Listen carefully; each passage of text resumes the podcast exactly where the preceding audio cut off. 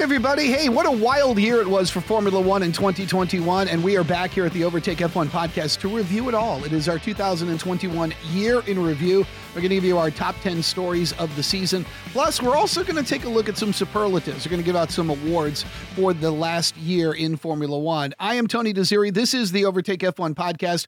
Before we get started, a big thank you to all of you who listened to this podcast last year. Thank you for making it way more successful than I thought it was going to be. I really do appreciate it. Uh, we're heading into 2022. I'm really excited about the season. I'm really excited about the new changes that are coming to the sport, and I'm really glad to be doing this once again.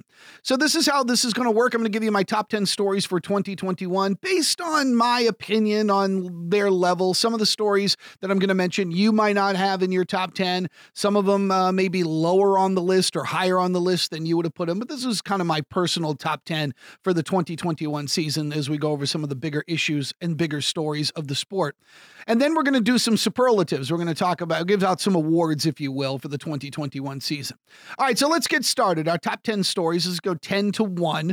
So we're going to start at the bottom and move our way up. And the number 10 story on my list is something pretty basic. You probably get this every single year when you do a year in review, but this was no different. And that's drivers on the move. Now, one story that was kind of getting old was the future of the Mercedes second seat because everyone knew that George Russell was going to eventually be taking over and Valtteri Bottas was going to be out. But we just didn't know when, we didn't know where, we didn't know how. So we sort of been wondering all season long when Mercedes would make making that announcement. And then it finally happened. And when it finally happened, it also began a wave of who is going where and what about insert driver here. We had Kimi Raikkonen announcing his retirement. That opened up a seat at Alfa Romeo. That was filled by Valtteri Bottas when the announcement finally did come down. And then you had George Russell moving from Williams to Mercedes, so that left an opening at Williams. And that's where Alex Albon was able to return to the sport as he took over that ride partnering up with Nicholas Latifi at Williams. But that wasn't it. Antonio Giovinazzi was let go at Alfa Romeo. Guan Yu Zhou is going to be arriving into Formula One for this next upcoming season. And while a lot of teams remain the same, this was the movement that people were kind of wondering what was going to happen once Mercedes did announce that Valtteri Bottas was going to be out of that Mercedes seat. It was a story that was getting a little tiring, but it was a big one because of the superstar potential of George Russell in that Mercedes ride we were wondering when, we got the when, and then all of the dominoes that followed. And I think Kimi Raikkonen announcing his retirement, kind of in the middle of all that, was as big a story as well, because he was ending a very long career, a popular career, and yet there was still some movement that had to be done for the upcoming season.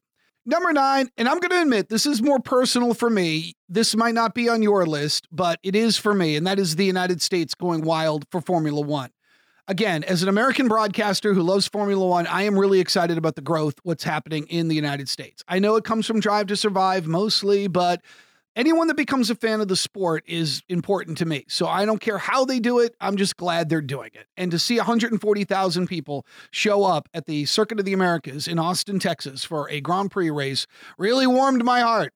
It was not only a packed house for that race, qualifying at a huge crowd as well. And they got to see a good one as Max Verstappen won in Hamilton country. But for me, it was just the sight of seeing my home country showing the world it, that it was embracing Formula One. Look, there have been plenty of races in the United States, but the United States has always been kind of on the outside looking in. Yes, we had races at Watkins Glen and Detroit and Dallas and Phoenix, and you can name a whole bunch of them. But the reality of it is, there is some sort of groundswell movement for the popularity of this sport. It's growing. It's not quite there. It's not quite where I think Liberty Media wants it, but it's growing. The numbers are going up in the ratings for the television. People are posting on social media. People that you didn't think were watching are watching. Celebrities are now more into it. It's one of the reasons I started this podcast to be sort of an American voice to the sport as best as I can. So to me, again, what I saw at Austin, Texas, really excited me. In fact, I'll be going to Austin, Texas this uh, in 2022. I was really excited about that. I'll tell you about that at the end of the podcast. So the United States going wild for Formula One was my number nine story of the year. Number eight and this one was, I could have moved it up a little bit. I just kind of left it where it was. And that was Lando's close call. Sochi was set up to be a historic race for Lando Norris, uh, but then the rains came. Norris took the lead of the Russian Grand Prix at lap 13, pretty much had it for most of the race. But then on lap 47, it started to rain. And it was raining in certain areas of the track and it wasn't raining in other parts. So Norris thought he could beat it out. Lewis Hamilton, though, running in P2 behind Norris, mostly concentrating on where Max Verstappen was, pitted for Inters. Valtteri Bottas had pitted earlier. They kind of saw the data that it was really helping. So Hamilton came in for pits. And then when McLaren asked Norris if he wanted to come in for tires, he said no. And Hamilton did. And then Norris slid off the track, a few laps remaining in the Grand Prix. The win was gone. Hamilton would take the checkered flag. Max Verstappen in that championship battle came in second because he went in for Inters too. It was a heartbreak for the young superstar. I really felt gutted for him. I know Lando is popular around the world. It was so close. It was right there. It would have been second win for McLaren on the season, but the rains came and sort of spoiled the Lando Norris party. Number seven, the wild race at Hungary. This Grand Prix still baffles me even after all of these months. This one had it all. You had a Mercedes front row lockout in qualifying. They would be on mediums. Verstappen, Sergio Perez, other drivers were on softs. We wondered how that would play out. This was sort of the big, you know, talking point after Saturday, but then Sunday morning came and it was raining. So everybody was on inters. So that threw that completely out the window. But then Valtteri Bottas got caught up in a multi car crash at the start of the Grand Prix, taking out a whole bunch of cars. Lewis Hamilton ended up being the only car on the grid after the red flag restart. After going around a couple of laps, other drivers started noticing maybe we should go in for slicks. Hamilton stayed out on inters. He was the only one that did. He was the only car to get the start. Everybody else had to start from the pit lane. He was a sitting duck. Esteban Ocon took the lead of the race. He was chased the entire Grand Prix by Sebastian Vettel. Fernando Alonso put on a masterclass of defending Lewis Hamilton's hard charge to the front once Hamilton came in for slicks and started to move his way through the field. But then after the race, so just when you thought here's here's Esteban Ocon, he's won his first Grand Prix. Alpine is going crazy. Sebastian Vettel, Aston Martin, hey, a P2, congratulations. Oh, wait, hold on, not enough fuel in the car, and he was later disqualified. I, I don't think I've seen a race that had more things attached to it outside of the race itself than what happened in, her, in Hungary in 2021. So the wild race at the Hungaroring was number seven on my top 10 stories of the year. Number six, uh, this was kind of a feel good story if you're a Max Verstappen fan, and that was the homecoming. Um, the Formula One series returned to Zandvoort for the Dutch Grand Prix. It was the first race there since 1987. Max Verstappen was going to be racing in his home country in front of his hometown fans. And let's be honest, no matter how he finished, it was probably going to be a celebratory weekend. I mean, Formula One was back in the Netherlands, and Max Verstappen was racing in front of everybody in his country. And boy, did he put on a show. He won qualifying. He got the fastest lap. He won the Grand Prix by a mile. Max and Lewis were on the front row. Once they got into Tarzan, though, it was over. Verstappen jumped out to a lead, left everybody in the dust. A celebration ensued across the country. The homecoming, the Dutch Grand Prix, was my number six story of the year. All right, now we're getting to the top five stories of 2021. Number five, Lewis Hamilton dominating in Brazil. This was a performance for the ages by Lewis Hamilton, and probably the best weekend of his career when you give give the circumstances, some of the new twists to that weekend. Because this was a three act play. It began on Friday when Lewis Hamilton won pole for the sprint race that was going to be run on Saturday. However, his rear wing failed post race inspection, and he had to start the sprint race in the back. Now, this is the first year we were doing sprint races, so he had an opportunity to make up what he lost from failing post race inspection. So he was also taking a grid penalty for an engine upgrade for Sunday's Grand Prix. So it meant wherever he finished Saturday in the sprint race, he was going to move five spaces back for the race on Sunday. So he started from the back on Saturday. The sprint race was run and he moved himself up the field and he finished fifth. That meant for the Grand Prix on Sunday, he would be starting 10th. So he had to move himself up through the field again, and he did. He took that rocket ship around Interlagos and he won the Grand Prix. So all of the drama, all of the fighting that he had to do on the track. He wins the Grand Prix. He tightens the championship with, up with Max Verstappen. It was kind of a must win situation almost. I know they were going to three races in the Middle East, but you didn't want Max Verstappen to win that race. And then you find yourself way behind, needing almost a minor miracle. So the performance by Lewis Hamilton at Interlagos was my number five story of the season. All right, number four, and that's the crash at Copse. I mean, there have been so many moments between Max Verstappen and Lewis Hamilton that really kind of identified the championship battle, but I think this is the moment. This is the image that I'll remember from these two. Yep, they tangled at Monza. They had a little bit of a run in in Saudi Arabia, and of course, the final lap at Abu Dhabi. There were others, but I think this is the moment that defined the Hamilton Verstappen rivalry for 2021. And that was the moment that Verstappen's Red Bull went flying off the track at Silverstone and into the wall after colliding with Hamilton at Copse Corner. The two would tangle at other places, as I mentioned before, but this was the biggest. Verstappen went in at 51 Gs, taken to a nearby hospital. Hamilton would go on to win the Grand Prix after taking a penalty. He would pass Charles Leclerc, win on his home track. But boy, the two teams really started to escalate the wording and the and the vitriol. It was really starting to become a very, very heated rivalry after the crash at Copse. Again, a lot of moments to talk about between those two drivers, but that to me was the biggest. Number three, and this is not a good one. This was rain, rain, go away. The second half of the season got off to a controversial start when Formula One went to Belgium because rain poured down on the track all day Sunday, and it was causing the series to call the race based on just qualifying from Saturday. No race laps were on the board. They even gave half points to the top 10, including George Russell, who had one of the best qualifying laps on record, and he earned a podium finish even though Sunday's was a washout. This was hard because, again, you had a break. You were building up momentum for this incredible rivalry. New fans were coming in all the time, right? We're waiting a month for the season to start again. They go to Belgium. It's one of the more iconic tracks. It's a lot of people's favorite, including mine. Rain comes, we can accept it, but the outcome of what happened on Sunday, even if there wasn't any alternative to race on Monday or come back and race at another time or whatever it was, there just wasn't any other options. However, I think the controversy was in two spots. I think one, having a podium in front of fans that paid good money for a Grand Prix that didn't exist, to have Max Verstappen and, and the drivers celebrating, I just think was a very, very bad look. And two, I think the second thing was the awarding of half points. We were talking world championship points. I went nuts over this. I didn't like it.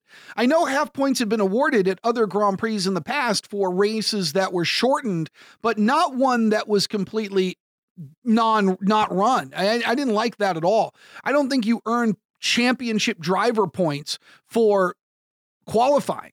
And I, I mean, listen, I had my problems with the sprint race this season. I, I kind of liked it at times where there were things I didn't like, and I didn't think awarding championship points for that was was an issue either. But this really, really kind of bothered me. Um, I didn't want the world championship to be decided by qualifying on a on a wet track at Spa on a Saturday. I just didn't. And, and, and to be honest with you, it kind of ended up happening that way. I mean, who knows what the race would have done, but it could have it could have been it could have altered the championship.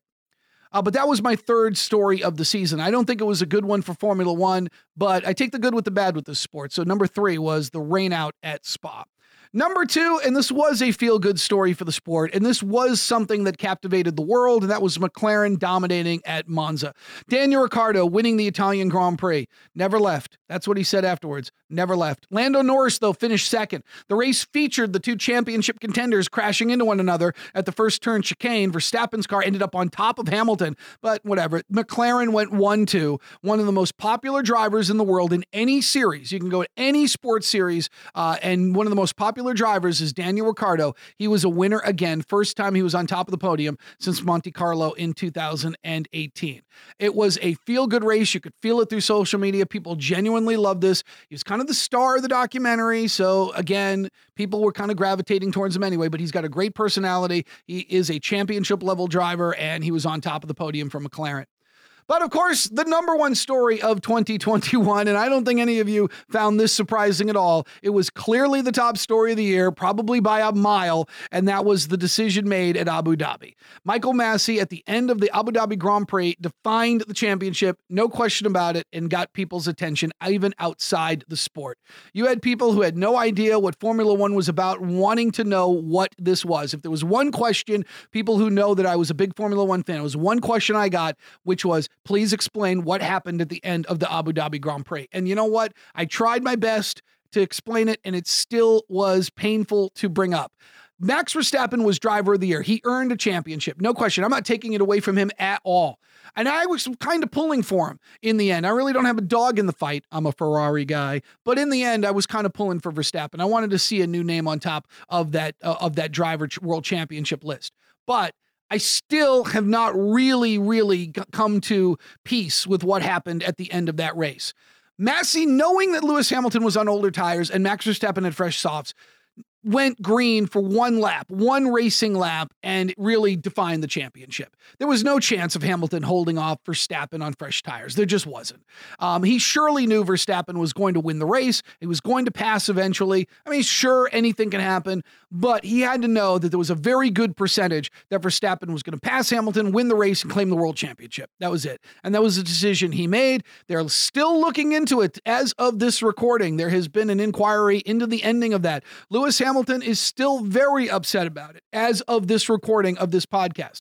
It did confuse a lot of people. NASCAR champion Kyle Larson had no idea what was happening. I mean, he's a racer, so he kind of gets the rules, but even he was left perplexed.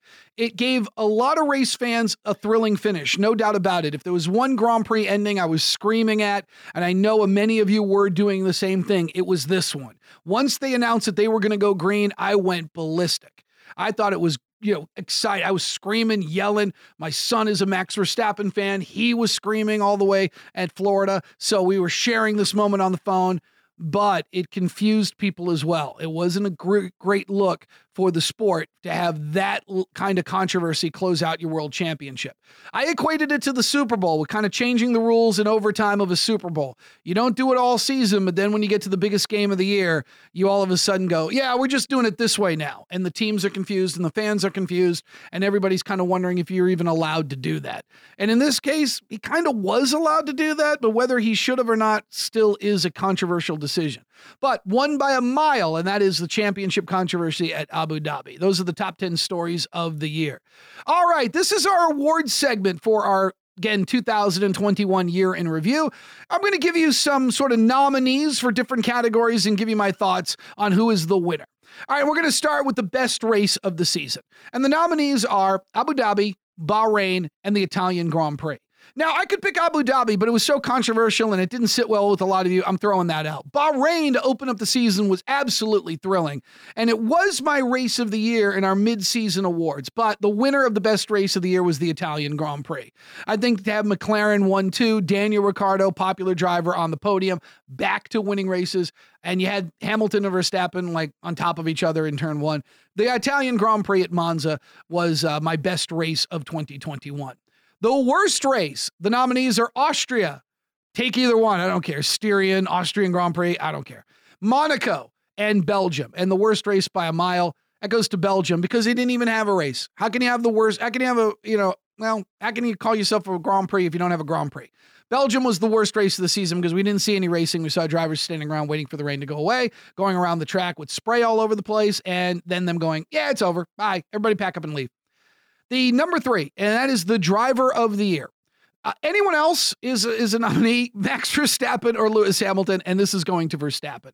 He was the championship driver of 2021. I love the fact that Lewis Hamilton made it a real race and had it, had it in his hands, winning those last races of the season. But Max Verstappen really had it going from the get go. Uh, he is the driver of the year. He is the world champion. Really, nobody's arguing that, and then he wins the award for that one.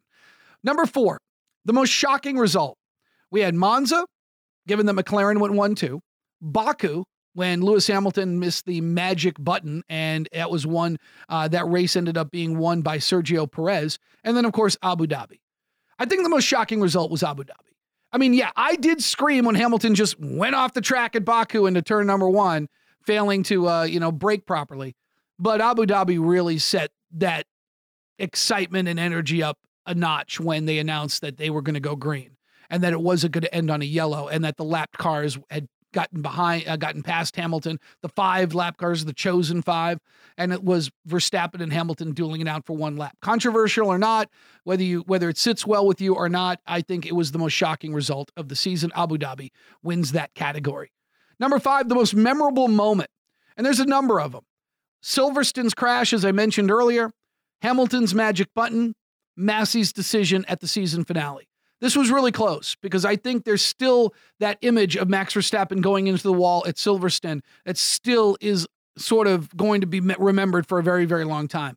But I think the most memorable moment of 2021 was Masi's decision in the finale. Abu Dhabi is really going to be in the record books, in the history books, as one of the more controversial auto races of all time in any sport.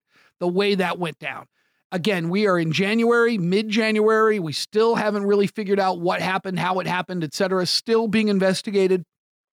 The most memorable moment was that moment when you realized, as a Formula One fan watching that Grand Prix, that the five chosen cars were going to pass Lewis Hamilton and that Max Verstappen on fresh, soft tires had a chance to win the Grand Prix and the World Championship, and Hamilton on old, hard tires didn't stand a chance. The most memorable moment, Masi's decision in the finale.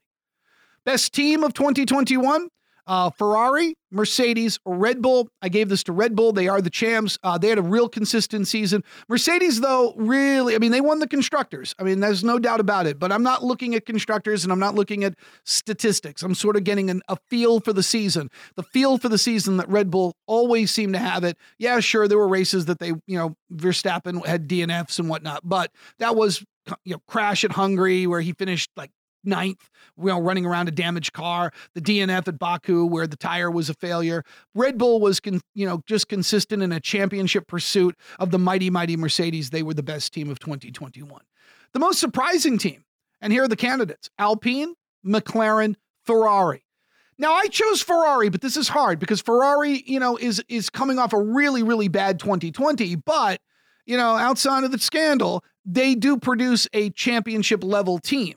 But I chose Ferrari because 2020 was really bad because of, of that season, how horrible it was, and them bouncing back like they did to take P3 in the constructors. It was a battle as a Ferrari fan I was watching, but as a sport fan I was watching as well, them battling it out with McLaren. They had a really, really good second half of the season. I think Charles Leclerc is going to win a race or two in, with the new regulations in 2022. Carlos Sainz might even win a race, but Ferrari is my most surprising team of 2021. Uh, number eight, the most disappointing team well, here are the candidates Williams, Haas, and Aston Martin. I took Williams immediately off the board. They had a better season than a lot of people thought. Uh, Williams got some points with George Russell. Nicholas Latifi even got a, a, point. I mean, yeah, there were certain circumstances, but Williams, you're off the board for that one. Haas, they made no bones about it. They weren't even you know doing anything for 2021. They were just riding around with their two rookie drivers. So how can you be disappointing if you never set up expectations? But I do think Aston Martin deserves this. They had a new team name, new colors. Sebastian Vettel was on board. They never really showed much consistency, so they are the most disappointing team of 2021. All right, number nine, the worst controversy. Here are the candidates the Silverstone crash, Flexi Wings, Masi's decision. Silverstone Crash was bad because it really highlighted the danger of the sport. And again, the war of words really started to escalate between the two teams, Red Bull and Mercedes. You had drivers from the past chiming in on what they thought. You had Verstappen questioning Hamilton's celebration when he was in the hospital. It was not a good look. Flexi Wings was a ridiculous controversy that was sort of amplified by Mercedes. They threatened to take it to the highest court in the world. It was it, then it became kind of nothing. It was just a rule that was in place, and that went that kind of went away. Masi's decision, though, that's the worst controversy. Again, when you're confusing drivers and and and other racing series, uh, you got some explaining to do. This was again uh, something that just confused many people outside the sport. It confused people in the sport. It did allow for a large conversation. All right, there's that old cliche. Every, you know, no publicity is bad publicity. And I understand that. I think this one, though, was. I, I, I didn't like this. I, Formula One had some explanations, but it didn't really sit well with a lot of people. It was the worst controversy of 2021. The best feel good story of the season? Well, here are the candidates. Esteban Ocon wins at Hungary. Verstappen wins at Zandvoort in front of the home crowd, and Daniel Ricciardo wins at Monza. I got to give it to Danny Rick winning at Monza. Really felt good about that one. Again, I love that quote at the end. Never left. Esteban Ocon is a Grand Prix winner, never going to take that away from him. And what Verstappen did in front of the home crowd, that's all you can ask, right? All of the great things that he did at Zandvoort. But Daniel Ricciardo that made a lot of people around the world very, very, very happy. And McLaren fans uh, very happy as they won uh, for the first time in a while. All right, number 11, and this is my final one, and this is the sour taste story of the year. I don't mean to end this uh, this awards segment on a negative note, but I didn't even have any candidates for the sour taste story of the year, and that was social media's reaction to certain events in Formula One. It's it's the genie that's out of the bottle, cat out of the bag, whatever cliche you want to use. It's never going back in. So this is something we're to have to live with. But the hate and the racism that was directed at Lewis Hamilton after Silverstone was despicable. The death threats for Nicholas Latifi at the end of the Abu Dhabi Grand Prix were even more despicable. I mean, we got to slow down as a society. I know we want to rush to Twitter and we want to rush to social media and whatever platform it is because we're angry and we're bitter and we want everybody to know about it, but it really was nasty. But like I said, the genie's out of the bottle and it's not going back in. So we're just going to have to just condemn it where we see it. All right, 2022 should be a very, very exciting year. Just before preseason testing, we'll do our season preview that should be coming up in February. Thank you all for listening once again. I'm really excited to go into season number two of the Overtake F1 podcast. I'm Tony Desiri. Again, subscribe to the channel if you like what we're doing. We should have a really exciting year coming up. Again, thanks for listening. This is the Overtake F1 podcast.